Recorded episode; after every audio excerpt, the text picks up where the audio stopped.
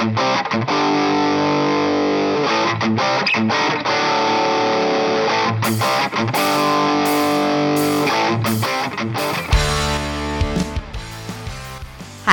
I'm Andy Scarantino, and this is the Get the Fuck Off podcast. Every week, I'm going to be talking about a new topic to help you guys get the fuck off the shit that doesn't serve you anymore. But first, let me tell you a little bit about me. I used to work as a bartender and I lived in the New York City bar scene. I smoked between a pack or two a day, and I was what you'd call quite overweight. I learned that the secret to adopting a healthy lifestyle is a series of mindset shifts. Unfortunately, they don't always come with an owner's manual, so I decided to start this podcast to give you guys the nuts and bolts without you having to do all the research on your own. Getting healthy does not mean you have to sacrifice your outstanding personality, and it actually can be quite a fun journey. I'm really excited to have you guys on that journey with me. Let's get off together.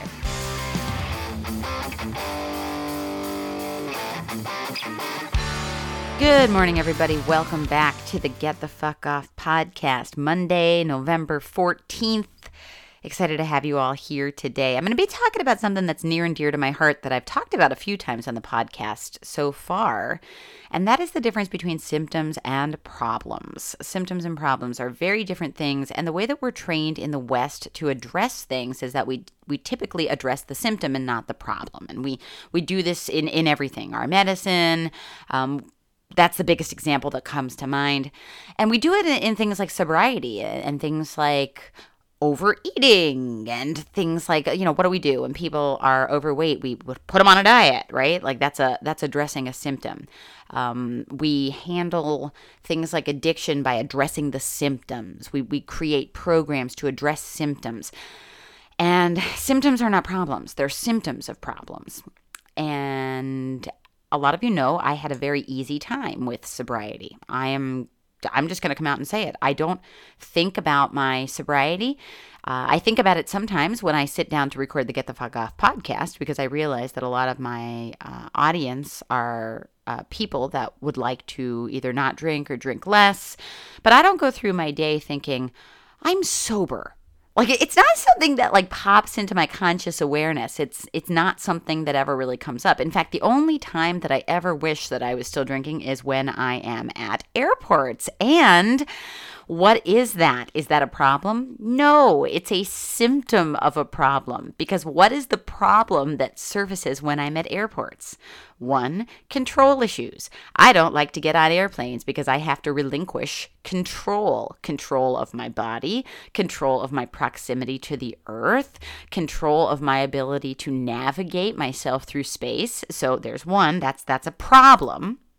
And the second thing is that I have a fear of, of leaving this earth, of dying. I have attachment. And that's a problem. So, how does that manifest in the airport? I want to drink and not feel this. I want to drink and not, not address this problem. like, that's how it comes up. Drinking isn't a, pro- isn't a problem, it's a symptom of a problem. And, and most of us address symptoms rather than addressing the problem. Now, I had a very easy time with sobriety because number one, I began my recovery two years, almost, almost two years before I began my sobriety. Most people do it the other way around. They get sober and then they move into recovery. But my recovery really started when my ex boyfriend left me at the airport in the middle of the night in January of 2018. And I got sober almost two years later. So it was the end of December, day after Christmas 2019. So it was almost two full years. If it had been like a few more weeks, it would have been two full years later. Those two years were two years of recovery for me. They were two years of recovering who I am, right? Like if your computer crashes or your phone crashes, what do we do? We recover it. Well, that's what recovery is in a human. Like you're recovering parts of who you were, your highest and greatest self. I started recovering bits of my highest and greatest self two years before I decided, you know what, I'm not going to drink alcohol anymore. Like I, I decided that. So that was one of the things that helped me.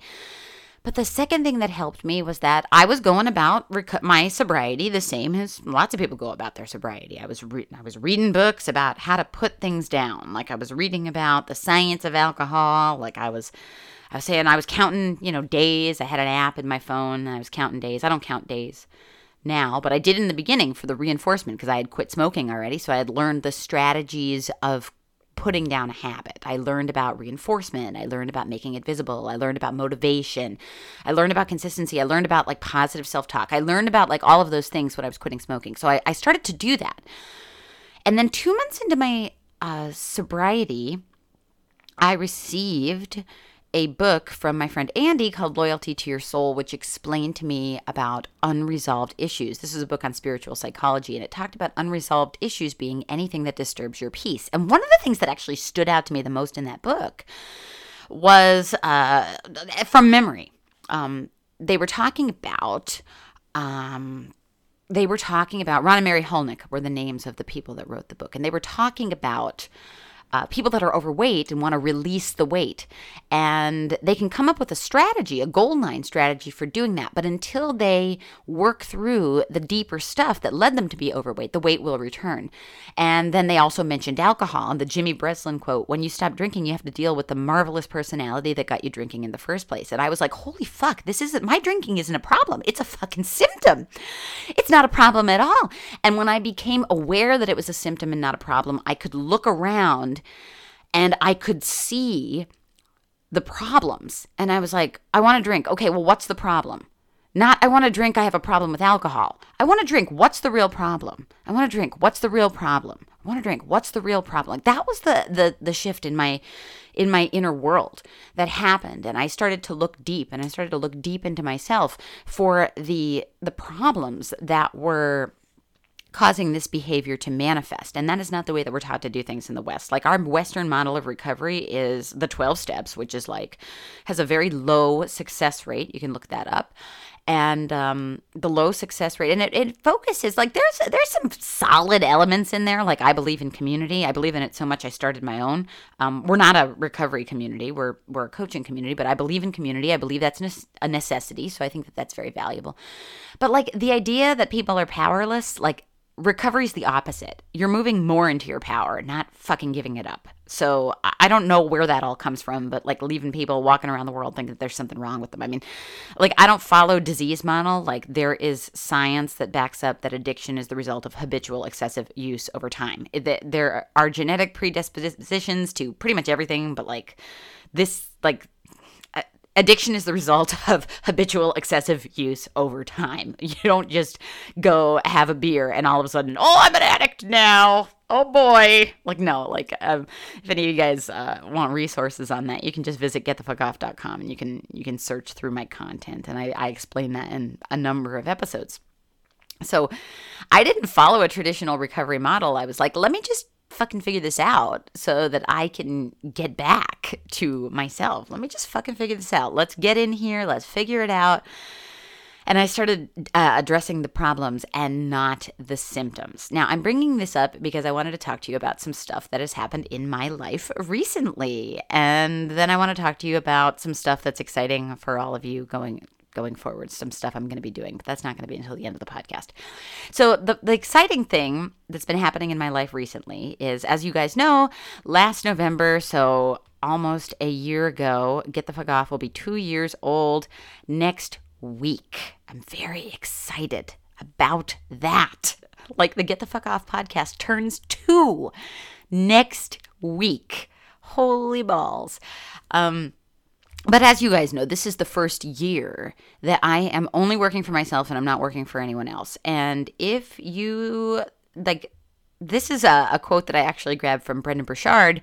Um, I attend one training a month with him as part of my uh, i host my group in a place called circle and uh, brendon is involved and invested in circle so be, with that um, with that subscription that I have to host my group, I get a training with him a month. He was talking about what's the first step in building a business? Uh, personal development. Why does he say that? Because you got to work through your crap. Like when you go to go work for yourself, all of a sudden, every unresolved issue that you have that keeps you from doing that pops up immediately. Like anytime you go to do a new thing that you haven't done before, your crap comes front and center front and center. Like your crap, it's it, your crap is there. like here's your crap. A lot of the reason that I not only never did this before, but also never moved to have a, different type of career was because of my limiting beliefs around money and lack. And I grew up in that. You know, I had like unresolved issues from childhood about that, um, stuff that happened with my family. And then I had unresolved issues from adolescence about that, um, stuff that happened just in the world that convinced me of a story that wasn't real.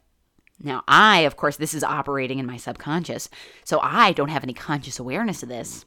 But the symptoms that manifest and the things that show up in your life are showing you that you either are in the all clear or there's something that's unresolved.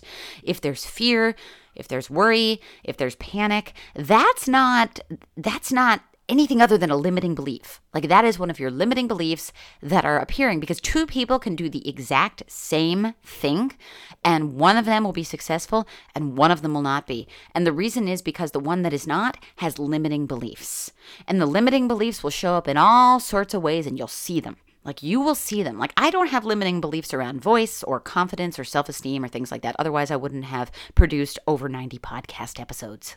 but like I wouldn't I wouldn't be showing up here regularly because I would be second guessing myself and I'd be like, "Oh my god, people don't care what I have to say. I'm so stupid." Like I don't I don't have those thoughts. Like those thoughts, I don't have limiting beliefs in that area. So that's one of the areas where I'm fortunate. I don't have limiting beliefs, but I did have limiting beliefs in other areas which showed up which I had to work through. And the piece that I was, I've talked to you guys about my uh, childhood beliefs around money and, and lack and things that developed early in life, but I didn't realize that I had them um, in my adolescence as well. And that was um, some inner work that I've done recently. And, you know, it's important, like as we're going through life, it's important to uncover those stones and, and to understand the stories that we're telling about who we are and why we are the way that we are. A lot of people grow up in like socially repressed areas, and like the church will have a big influence on them as they go through life. They might have uh, ideas about their body or sex that that they might have learned from the church. Now, I didn't grow up in the church, so like I don't have those weird. Uh, I'm not going to say weird. I'm saying weird because it's weird to me. Like I didn't grow up indoctrinated into religion, so like those things aren't present in my experience. But I have worked with women where they are present in their experience because of their upbringing. Um, and things that we carry with us through life and our validity as humans, like people that are part of the LGBTQIA plus community, and the way that even though they can move to more liberal areas, areas of full acceptance, and yet, and yet, like that that young programming is still so omnipresent in their experience, and the way that people still are like the way that they're hateful and like you know there are larger systemic things at place um, for all of us. And and the more marginalized you are the more those systemic things are playing into your experience. There's like the, the large overlooming um, things. Obviously like we have systemic racism in the United States and those are things that are that are very obvious to us like right like okay like obviously it is much harder to be a black man than a white woman right? Like this is so obvious. And yet there are things that are not as obvious. Like there are things that are not as obvious micro things in your experience as a human that you can't sometimes always pinpoint where it comes from because it's deep, deep, deep in your subconscious. So there isn't um, an obvious reason to you why you're behaving the way that you are like behaving like why you're allowing someone to tell you not, you're not good enough or why you're choosing to believe that you're not good enough or why you're choosing to live under the influence of a system. Like if it's a big system it's like okay it's very obvious that this big system is acting upon me. But is it that obvious for smaller things this is kind of what I'm getting into in terms of the symptoms that are popping up for you and like the the things that are showing up in your experience. So something that was showing up in my experience I've I've been, you know, obviously I'm very committed to my own growth, my own recovery and my own work and the stories that I started kind of telling about myself when I was 15, 16 years old came from um, a number of people and a number of factors that were, of course, uh, socioeconomic. And they had a lot to do with the area that I grew up in and the people that were so heavily oppressed by that area.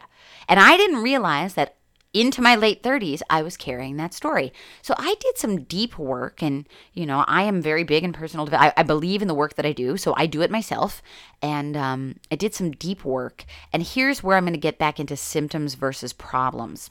I did this deep work and I and I started working to resolve a lot of these a lot of these deeper things. Um, granted, that it's not a giant amount of um, actually, I'm going to take that back. It is. It is giant because like there was a heavy, heavy influence on lower middle class slash working class people that were um, attributing to my beliefs from a, my formative years. And what has been happening um, lately, unfortunately, in my my own experience, is that I am watching uh, over the last few years. Over the last few years, I've been watching people that I've known when I was much younger, people that I spent time with socially or or just knew, um, just knew, um, have been passing away, and uh, a lot of people, particularly from back home, and I, it's been like really um, eye opening to me about the shift that I made from from back then till now, and the way that I decided to take my life in a different direction and the way that I, you know, and the choices that I made. So I really started kind of working through these these beliefs that were the result of people and uh, that I spent time with and places that I spent time in those very important years. Those those years where I was um, maturing, going through puberty, like things like that. And as I was doing that work recently, I felt very liberated in all of that. And I felt that energetically I could allow more into my experience. Like I was feeling like I could allow more. And then, I'm, this is the wildest part. This is going to go back to like symptoms versus problems. This is so fucking wild, guys. I, I can't even tell you how fucking wild this is. After I did that work, I woke up one day and I thought, I got to get this shit out of my apartment. There is shit here.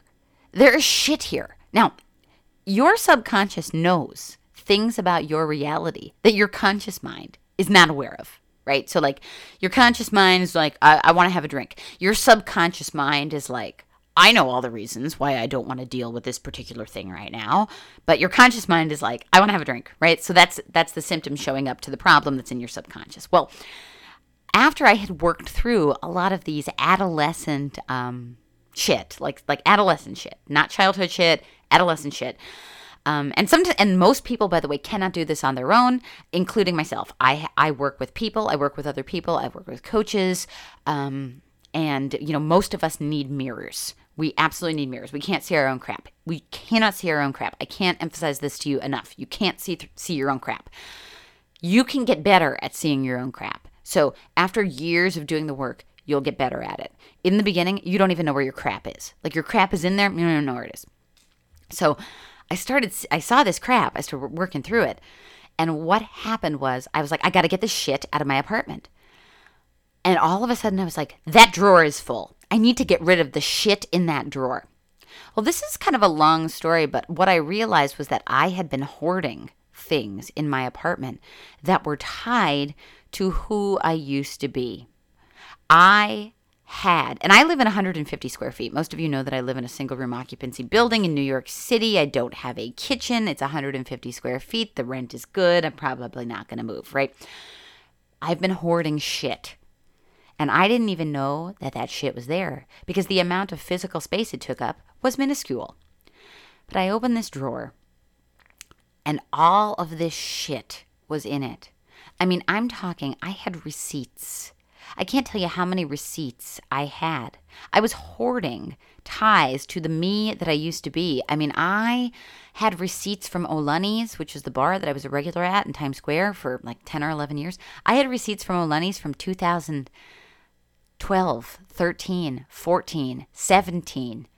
I had receipts from like all of these places that I had gone to, every single place that I had stopped on my road trip, not just one road trip, but two road trips. I had more shit from Bubba Gump. I worked at Bubba Gump for, you, you guys know, 11 years. I had so much shit from Bubba Gump. I had my new hire orientation packet. And I think that the biggest thing is the receipts. because there were receipts in that packet. Like we had to take a test, which taught us on the point of sale system. Like there, we had a point of sale system, and you had to go through like a, a training to use it. And I had already known how to use it because I had used it was called Aloha, and I had used that before. I had to go through this training, and when you're going through the training, it prints out receipts. I kept the receipts, guys. The receipts were from 2008. I had the receipts from 2008. I went into my, I have a safe in my apartment where I keep documents and things like that. I had receipts from things that I bought in 2007. I had a receipt from my Blackberry from 2007. I had coupons to get a digital TV converter box from 2009. I had receipts from every, like, I just, they, they were just there. I didn't even know that they were there. And the reason that I'm telling you I didn't know that they were there was because my subconscious knew they were there. And when I worked through some of this shit, my subconscious was like, why are you hoarding all of this stuff from past lives here in this box? You have shit that needs to be thrown away. For days, I started throwing shit away. I had I didn't even have any idea that the shit was here, but my subconscious knew it was like that shit's there. That shit's there and it's time for you to fucking get rid of it. It's time for you to fucking get rid of it. It's there, get rid of it. And it was like it, it was just mind blowing to me that for years I woke up and went about my day with all this shit here that I didn't even realize was here. It took me a week to get all the Bubba Gump shit out of here. Every time I found a new pile of shit, more shit would appear. It was like, it was almost comical the amount of shit. Notes that people wrote to me. I mean, and on top of that, like I had kept every business card that I ever received because back in the day, because I'm, I'm old, you know, so like back in the day, people used to, like, especially men, used to give you their business cards and they'd write like their cell phone number on their work business card and then you'd call it, you know, when like, I didn't have texting until I was like 22 years old and um, crazy, crazy shit. And I had all these business cards. I kept every business card that I had since I was like 20. I had wallets filled with business cards. And thank God that I went through each and every piece of paper because there was a piece of paper in one of my wallets that had my social written on it. My social was written on this piece of paper. Because you're going to ask, like, do you not know your social? Well, when I was 20, I didn't know my social. No, I had to call my mommy and ask, hey, mom, what's my social so that I could give it to this this thing or so that I could apply for this this thing? Like I didn't fucking know. She probably gave me the social. I wrote it down, stuck it in one of those old wallets. Could you imagine if I just took that thing and threw it in the trash? Outside. I had to go through every single fucking piece of paper. It was written on a piece of paper. I mean, there was like every museum that I went to, I kept the, the little flyer that they gave you. I kept that. Every single place that I ever went, kept the little thing that they gave you. I kept hotel room keys from circa like 2015. They're they're still showing up. Like I go through things and there's like, oh, there's another hotel room key. God knows where I got that. Like and and I realized that my subconscious was just hanging on to life, like bit by bit by bit you know, I think I talked earlier because now I've been talking for 22 minutes. So I already forgot what I said 22 minutes ago. But I was talking about like the symptoms of drinking, right? Going to the airport and wanting to drink at the airport. And is that a problem? No, it's a symptom. Fear of death, right? Fear of death is the problem that pops up. Well, what do people who are afraid to die do? They hold on to evidence that they were alive. Like they, they hoard memories of their existence. They want to know that their existence matters, right? Like they they want to make sure like, "Oh, my life is important." And people who are afraid to die do that shit. So as you address the problem, and the problems for me were, you know, different fears and also like the stories that I started telling in my adolescence, growing up in a lower class slash working class area, having a lot of friends that grew up living below the poverty line, like going to a school that had like 2,000 people, kindergarten through 12th grade, lower middle class values being taught to me. Remember, I have a master's degree in sociology. So, like, the socioeconomic implications of what's going on in my existence is very clear in my awareness. That's not the typical for most people. Like, this is actually a big part of my work. Um, my a big part of my uh, one-on-one coaching is identity work and also um, addressing how macro level systems contribute to individual arrested development. This is such a huge part of my work because i'm so aware of it in my experience. I'm so so aware of it. Like any person um, like like there's there's obvious things like i mentioned earlier like there are these obvious things. And then there are things that are not so obvious Like, you might think that you like to eat cereal for breakfast, but you don't really like to eat cereal for breakfast. Like, you were taught to eat cereal by the food guide pyramid that taught you that all of these grains should be a part of your diet. And why was that? Because the government constructed it that way to endorse having government subsidies in schools. Um, you can look that up. That's a. I did a. I could I could get some sources for you, but I've definitely written about it in different blogs. Um, just everything that you eat during the day and why you eat it like that's not that wasn't your choice. That was a result of a system. Like that was systemic. So knowing these things is very important. But your subconscious your subconscious as you work through the shit in your subconscious the conscious mind will become aware of the things that are happening. And um, i highly recommend to you guys to read the holographic universe um, the author, I believe, is Michael Talbot, but I don't remember the, like, off the top of my head. Hang on, let me turn around and look. Yes, Michael Talbot. Michael Talbot, Holographic Universe. Um, that's a great book. I highly recommend that to you guys if you want to understand a little bit about the holographic nature of. And this is like a, a scientific book. This is not a book of guesses or woo woo shit. This is completely quantum physics related with documentation of actual studies.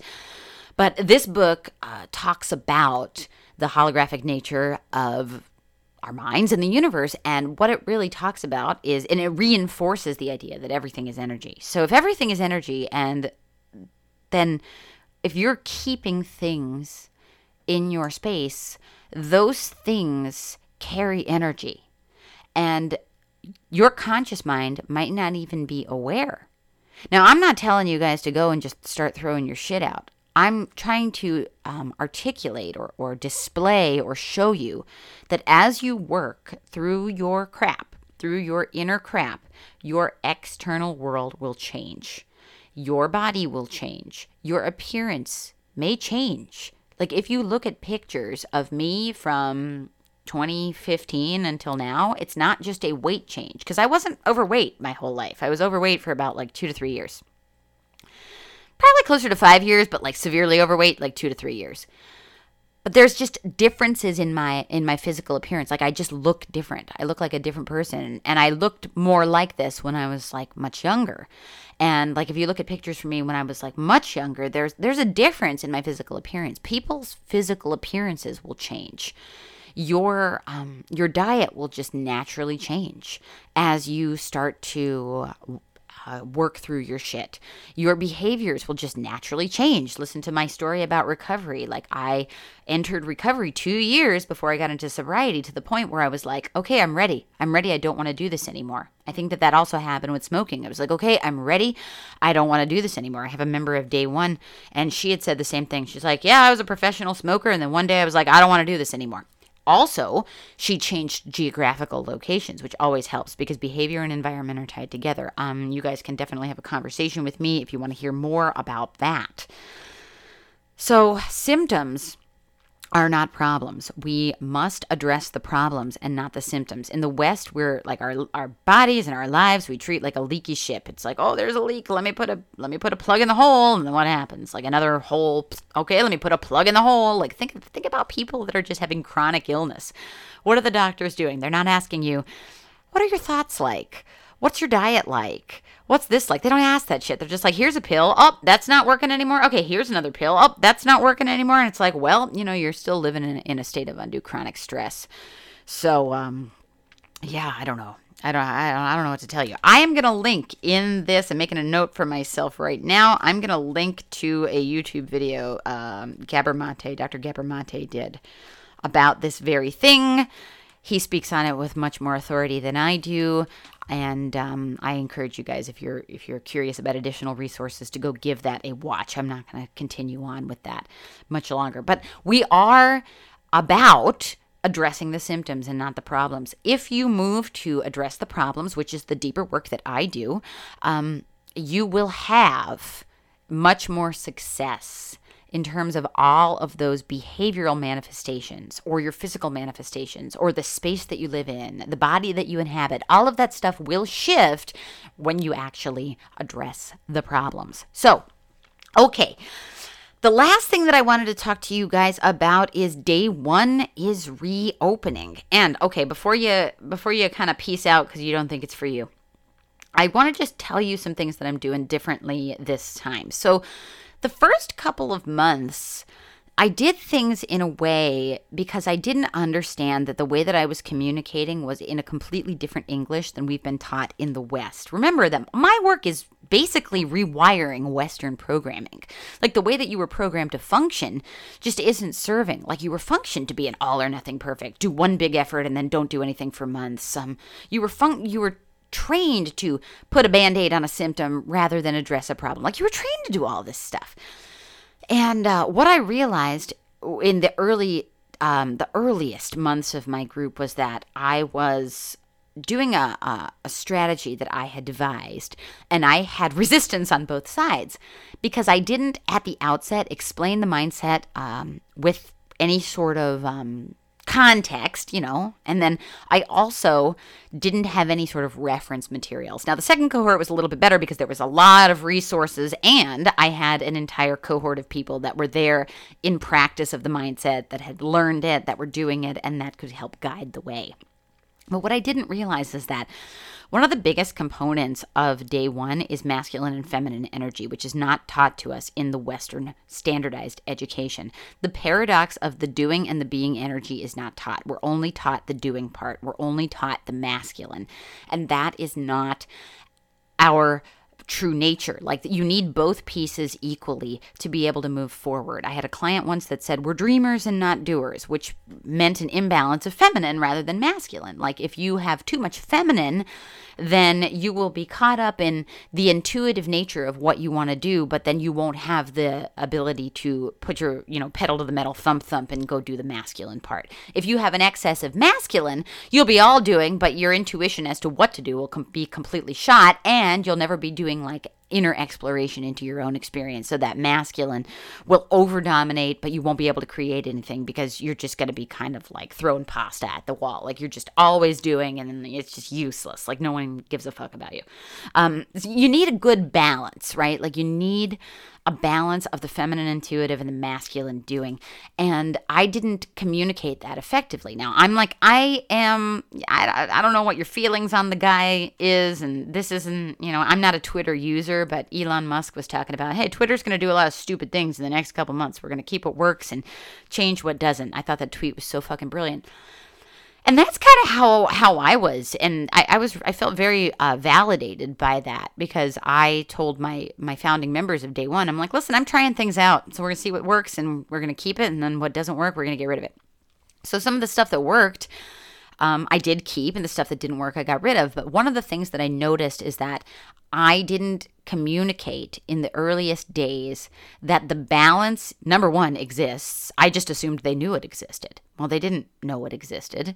Um, so that was the first thing. And then the second thing was that I didn't teach the balance. And I didn't even realize this until really like just a couple of weeks ago when I had a conversation with somebody and she was like talking about this idea that she used to think that it was the thump thump, like, okay, we have to have discipline, we have to rigor, we have to have this, and we have to have that. And then she said she realized that um, it was actually the opposite. You got to listen to your body. And I said, well, actually it's both that the masculine and feminine right i said you know if a person's like 400 pounds that person does not have the ability to um, be in tuned with their body like they don't know how to do that um, I, at almost 200 pounds, didn't know how to do that. I needed masculine rigor, discipline, structure, and an implementation of a strategy to occur. And I had to do that for quite a long time before I was able to obtain intuitive cues from my body. I was an athlete for probably over a year before I understood how to interpret intuitive cues from my body. And now it's to the point where it's almost unconscious. Like I just eat intuitively and I don't think about it and I don't count calories and I don't I haven't been on a diet in years and I'm literally incapable of gaining weight. Like I'm incapable of it. I mean, I sometimes I'll go to my mother's and I'll just be like, I'm gonna do whatever the fuck I want, and like I I'm incapable because even when I'm eating things that aren't nutrient dense, my body tells me, okay, that's enough. Okay, have that. Okay, it, it's unconscious at this point. People are like, oh, it must be nice. Nope, just takes a lot of showing up. But you do oftentimes have to start with the masculine thump thump and you have to start with that masculine and then transition gradually over to the feminine where it's no longer an issue for you. And I think a lot of people are in that masculine stage where they're having to do, do, do, do, do. And they feel like this is exhaustive. I can't hold on to this. I can't do this for the rest of my life. And so they just completely fall off rather than seeing it through to the understanding that you will eventually reach a point where the cells of your body are effectively communicating what they need to the mind and the mind is receiving that information and then the you know the the gut brain connection is restored um, which doesn't always happen and i mean you have to really heal the gut for that to be able to happen and there's a there's a lot of science to the gut and being able to you know have a healed gut when i was uh, you know, when I, I'm not saying when I was an alcoholic. I mean, I, I, tech, I guess you're an alcoholic forever. But when I had a problem with drinking, um, excuse me, I I did not have a healed gut. And most of our serotonin is created in the gut. So that is a, a thing. And um, I didn't have a healed gut. Like, I didn't, I thought it was a myth that people pooped solid. Like, I thought that was a myth. I was like, nah, people don't do that. Like, that's, that can't be real. Like, I really, I thought, I thought that was a myth because I hadn't had a solid poop in probably 10 years. So I was like, no, that's not, that doesn't actually exist. That's so stupid. Nope, it exists. People poop solid. I just had a really bad gut health. So, you know, just being able to get to that place took years, and you can't tell a person that doesn't have, that's just off the rails, oh, listen to your body. They don't know how. Like, they don't know how to do that. They need the masculine and then to transition to the feminine. But both pieces are important, and both pieces are important in everything. So that's something that, that I um, I'm doing in day one. And that's something I'm actually going to teach. I realize that Western minds want to be taught strategy. And I went into it being like, oh, no, we're going to have calls based on what's going on with your life, which actually worked really well. The people in my group are making massive transformations. I also had personal relationships with all, with almost all of them when they were coming in and I realized that it won't be that way forever. And because it won't be that way forever, and because I won't be able to sustain, you know, having giving away a lot of one-on-one time to kind of to kind of help ease people into that mindset, I've decided to create modules. So, as part of cohort number three, there's going to be modules, and that module is going to be the day one mindset. I have some notes here written about it, um, applied to different areas of your um, experience. And day one applied to habit, day one to applied to intention, relationships, upstream thoughts, symptoms versus problems, um, identity, masculine, feminine energy. All of that is going to be explained in modules so that people coming in to the experience will be able to. Um, I'm trying to level the playing field and allow people to be able to get some context that when they're on the calls with with the plank owners, my, my founding members, and the members of cohort two, um, they will be able to understand the mindset and how we're approaching this and why we're doing what we're doing. So that's going to be a part of uh, cohort number three going forward. That more um, that more paradoxical um, nature of existence, which we're not taught in schools, is going to be taught there. So that's the first thing that I'm doing. And the second thing I'm doing for cohort number three is I'm going to make it a, uh, a set three months. And then following that, you'll have the option to enroll on a monthly uh, a monthly basis. So I'm going to put links to the information about joining day one. Our next cohort starts December 1st, and I'm going to put all of that information in the show notes. I would love for you guys to reach out to me if you have any questions, if you've been listening to the podcast a long time, so that that way you guys can uh, clear up and we can clear up anything that you're confused about. But if you've been listening a long time, you feel like it's for you. This is the mindset that's allowed me to do just about everything that I've done over the last couple of years. You know, build my business, um, build my body, run multiple marathons, you know, get rid of bad habits, smoking, drinking. Like all of the stuff is all based in this mindset, which is today is the only day, be here now. And that is a very bigger, like broader Eastern concept that doesn't so much live over here in the West very much. We tend to think about things past, present, future here in the West, which is not um, conducive to any sort of growth. It's because the future's fake and the past is over, and and we we actually are just here now. But that's a bigger, broader, uh, broader awareness, which I don't. I'm not going to get into in this episode. So if you guys want to check out all of that information, please do feel free to check out the information that I've put in the show notes of this episode. I would love for you guys to be joining me on December 1st. Everyone that's going to join cohort three is going to come in at the same time. So that's going to be wonderful. You're going to be coming in with other people. I'm not going to enroll people like one by one so that everybody has different beginning and end dates. So check out the show notes. If you guys have questions, reach out to me, Andee, A N D E E, at getthefuckoff.com. Thank you for being here for another episode of the Get the Fuck Off podcast, everybody. Um, if you have any, uh, if you're looking for additional resources, check out my website, getthefuckoff.com. You can subscribe to my emails at breakfree.getthefuckoff.com. I'm going to be back next Monday with another episode. Until then, take care of yourselves, stay safe, and stay beautiful.